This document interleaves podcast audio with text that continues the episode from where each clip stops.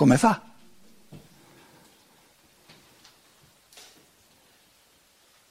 Perché a quel punto lì il pensiero diventa concreto. No? il primo livello di astrazione è dire l'uno e l'altro. Secondo, un primo, un primo, una prima concretizzazione, pensiero che diventa sempre più reale, è di prendere l'organismo. Va bene, nell'organismo c'è sia l'unità sia la molteplicità, però diventiamo ancora più concreti. Come fa?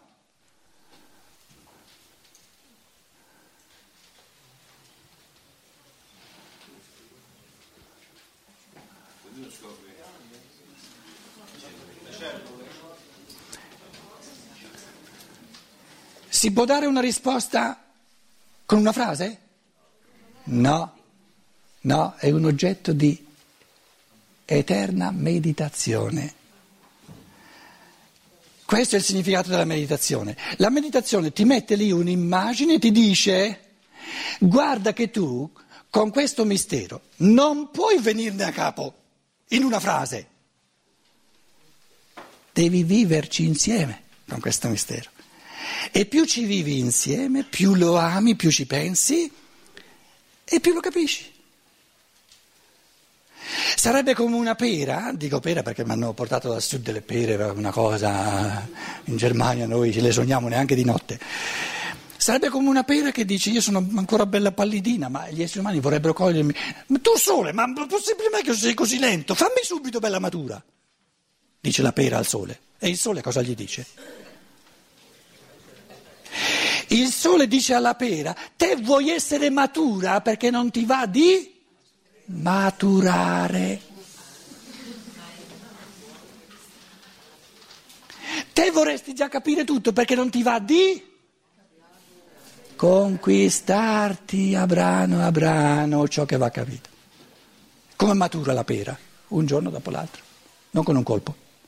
Perché con un colpo la colgo e poi è ancora, è ancora acerba. Quindi l'esistenza è un processo di maturazione a livello del pensiero, a livello dell'amore. Cos'è che ci rende impazienti all'inverosimile?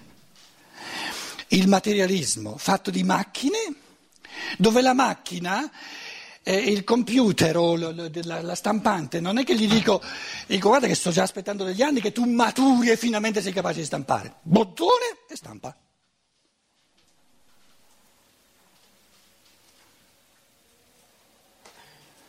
e pensare che lo spirito umano e l'amore umano funzioni come la macchina è da bambini.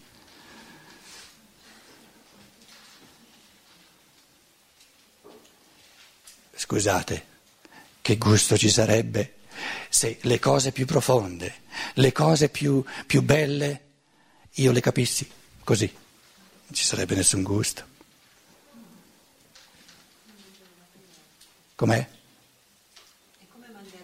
È come mangiare la pera, immatura. Ma non la mangi, no? Perché non. capito? Quindi il più bello dell'umano è il cammino, un passo dopo l'altro, sia nella conoscenza sia nell'amore.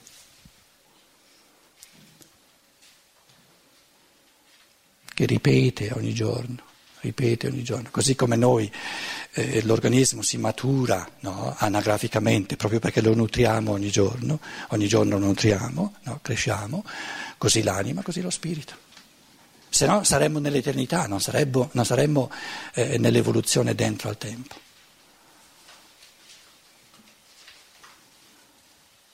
Quindi questa impazienza anche nei confronti del guru che viene dalla Germania, no, ma, ma te mi devi spiegare, eh, vacci piano. Io ti posso mettere una pulce nell'orecchio, posso scalmanarmi qui davanti a... però il processo di maturazione, eh, sia nel pensiero sia nell'amore, è un cammino quotidiano, dove non si vola, dove si cammina.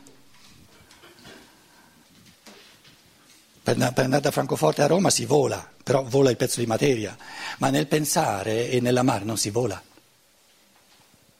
Gli esseri umani non sono uccelli, sono fatti per camminare. Naturalmente la uso come metafora per dire ogni giorno c'è da fare. E quando, quando noi facciamo l'esperienza di dire però, però, però, però non è mica vero, perché io in quel giorno lì si è accesa una luce all'improvviso.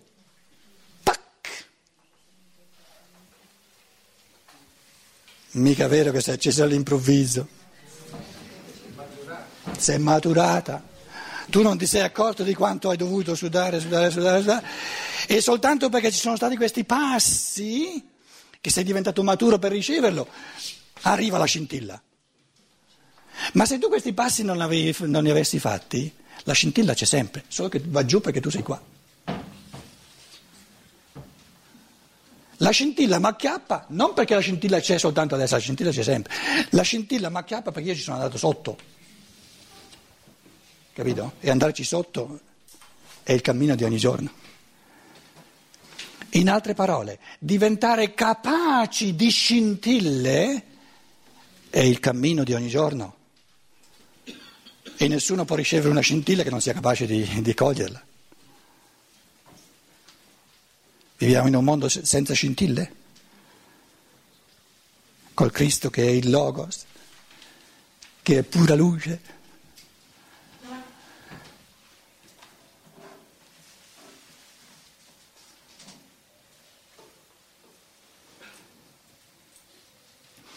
Una domanda che faccio io adesso. Di fronte a questi pensieri, cos'è la fede tradizionale? Qualcuno vuole dare una risposta? Cos'è? Credi, devi credere, la fede. Com'è? Una semplificazione.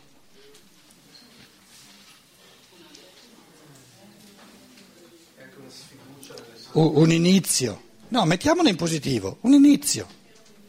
È un inizio, però è importante non fermarsi lì.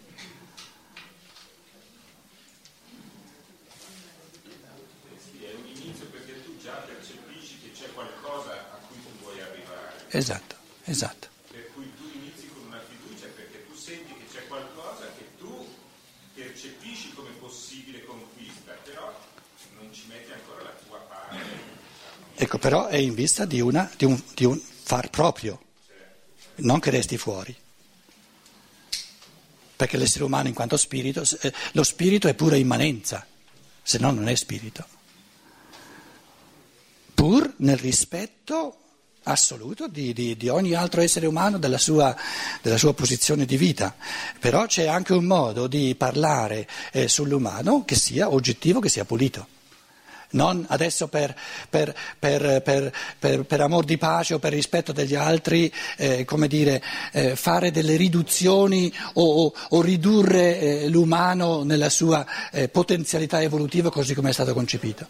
Quindi a livello conoscitivo, a livello di verità, non esiste tolleranza, sarebbe un assurdo. A livello della realtà c'è la tolleranza che significa tolleranza a livello di, di, di verità. Qualcosa o è vero o non è vero, non c'entra nulla la tolleranza. Quindi distinguere questi due livelli è molto fondamentale, molto importante. Non sono distanti, non sono separati, ma vanno distinti. Quindi nella verità c'è perfezione, nella realtà non c'è perfezione. Ne, questa, dire, io sono perfetto, eh, nel pensiero divino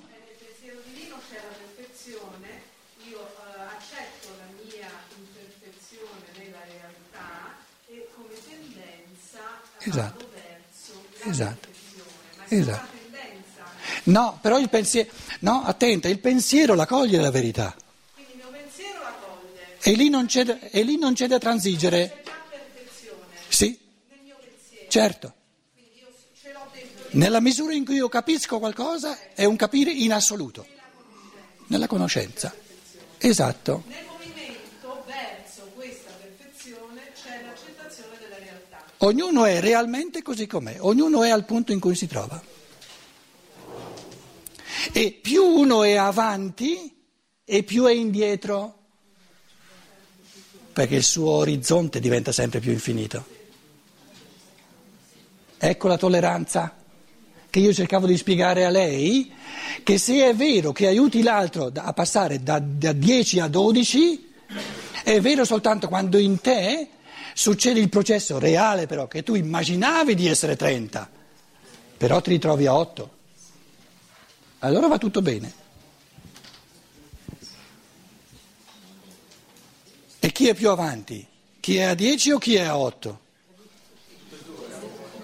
Chi è a 8, brava. Ma quindi quanto spazio abbiamo per raggiungere, più infinito questo spazio per raggiungere questa perfezione, tanto più ci diamo delle, delle possibilità evolutive. Attenta, la perfezione, se tu la metti nel raggiungere, è unilaterale. La perfezione dell'umano è il camminare, perché nel camminare ci sono tutti e due. Ma il camminare senza vedere No, eh, che non esiste camminare senza vedere. Il camminare significa a livello conoscitivo anticipare la meta e a livello di realizzazione essere per strada. come si anticipa la meta È il pensiero. Eh, dove? Se non sai dove vai? Quando te parti da Roma per andare a Perugia, supponiamo, no? Perugia dove esiste? Qua? Nella testa? Se non sai dove vuoi andare vai a finire a, a- a Santa Maria Capuavetere, provincia di... No. Caserta, Caserta, Caserta, non Napoli. No, non abbiamo nessun napolitano da queste parti. Io ho avuto un sacco di, di- di- di compagni di, scuola, al ginnasio, al liceo che venivano da, da sotto. Mi hanno, mi hanno fatto imparare il napoletano. Per esempio eh, i, i figli no, dicevano tu si a Pisa, Lucca ancora. Tu si a Pisa, Lucca ancora. Quando la goccia scende giù dal fico, no?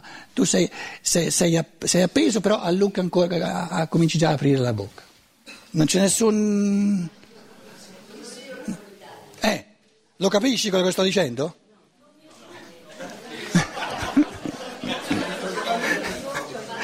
Lei, lei mi vuol dire, te, te non soltanto sei lombardo, ma addirittura vieni dalla Germania, quindi lascia perdere, lascia perdere il napoletano. Allora, la, la meta, la meta del cammino dov- dov'è? Se non c'è neanche nella mente non esiste. Quindi nella mente c'è. O come dire oggettività e soggettività. Sì, sì.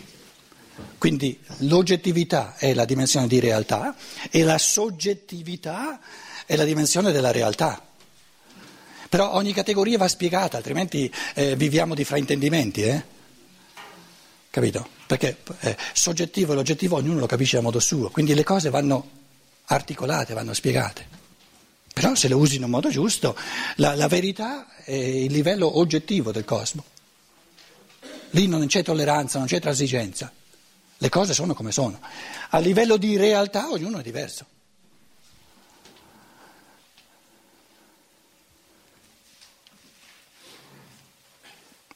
Ventidue. Allora, il 21 ho commentato la categoria dell'unità, l'unità articolata dell'organismo.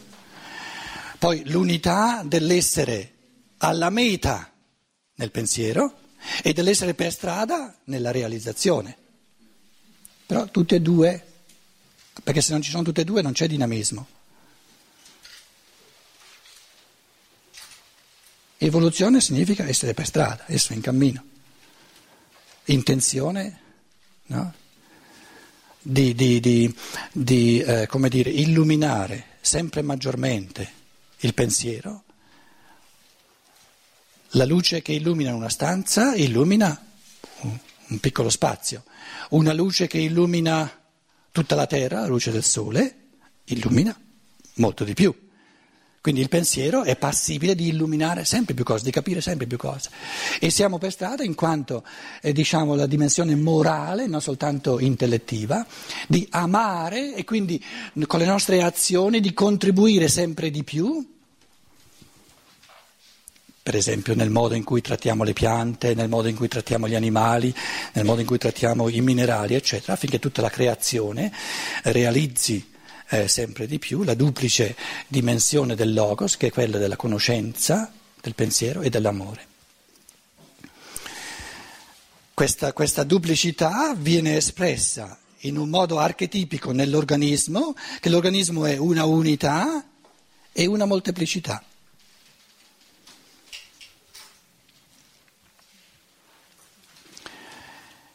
Ogni organo riceve tutto dall'organismo e ogni organo dà tutto di sé, ridà tutto di sé all'organismo. Però sono diversi, il cuore non è il polmone, il, non è il cervello, hanno funzioni ben diverse. Altrimenti, invece di avere una unità organica, avremmo una uniformità. E uniformità significa povertà.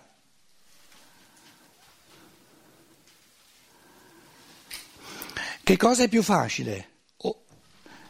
Costruire un organismo umano dove ci sono diverse persone umane, costruire un organismo oppure uniformare gli esseri umani? Più facile uniformare. E allora c'è la dittatura, c'è il capo che comanda, c'è l'intruppamento, c'è... perché è più facile, ma non è più umano, non, è più... non dà più gioia. Più ricco è quando ognuno dice all'altro no, tu sei chiamato a essere diverso da tutti gli altri. Guai se ci manca quella bellezza che tu soltanto puoi immettere nell'organismo dell'umanità.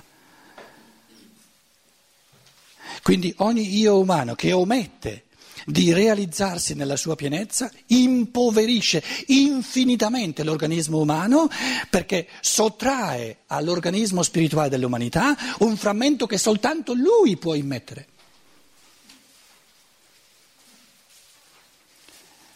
Ciò che io sono chiamato a essere nell'umanità lo posso immettere nell'umanità soltanto io.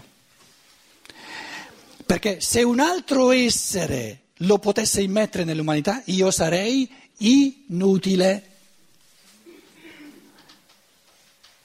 E il Cristo non pensa l'inutile.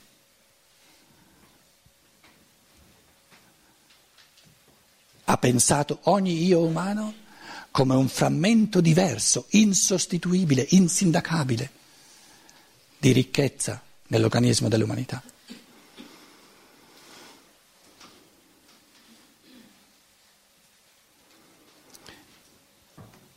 Quindi pensare gli esseri umani in chiave di libertà individuale, mandando a ramengo la comunione dell'organismo, è più facile. Pensare gli esseri umani in chiave di bella unità, mandando a ramengo lo spicco individuale di ognuno, è più facile e queste variazioni ci sono a iosa perché sono più facili, più difficile è far aumentare la comunione aumentando l'individualizzazione unica di ognuno e trovare la pienezza unica del proprio essere soltanto nell'amore a tutti gli uomini. Quindi eh, il compito del pensiero è di interpretare, di capire comunione e individualizzazione non come alternante, sì, ma come presupposto per la pienezza reciproca. Non c'è comunione senza individualizzazione e non c'è individualizzazione senza comunione dell'amore. L'individuo si individualizza amando e l'amore si realizza individualizzando l'uomo. Quindi più c'è comunione vera e più c'è individualizzazione, unicità di ognuno, e più c'è vera unicità e vera individualizzazione, e più c'è comunione di amore. E la povertà del pensiero umano consiste sempre nel pensare queste due polarità dell'essere come alternative che, che più c'è comunità e più devi tirare indietro rinunciare allo spicco della tua individualità e più vogliamo eh, essere di spicco liberi, eccetera, eccetera, e più dobbiamo rinunciare alla, alla comunione. Ed è un pensiero sbagliato, perché non è vero.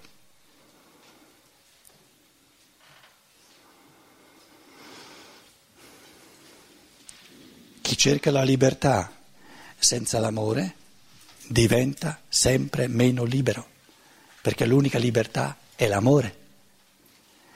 E chi cerca l'amore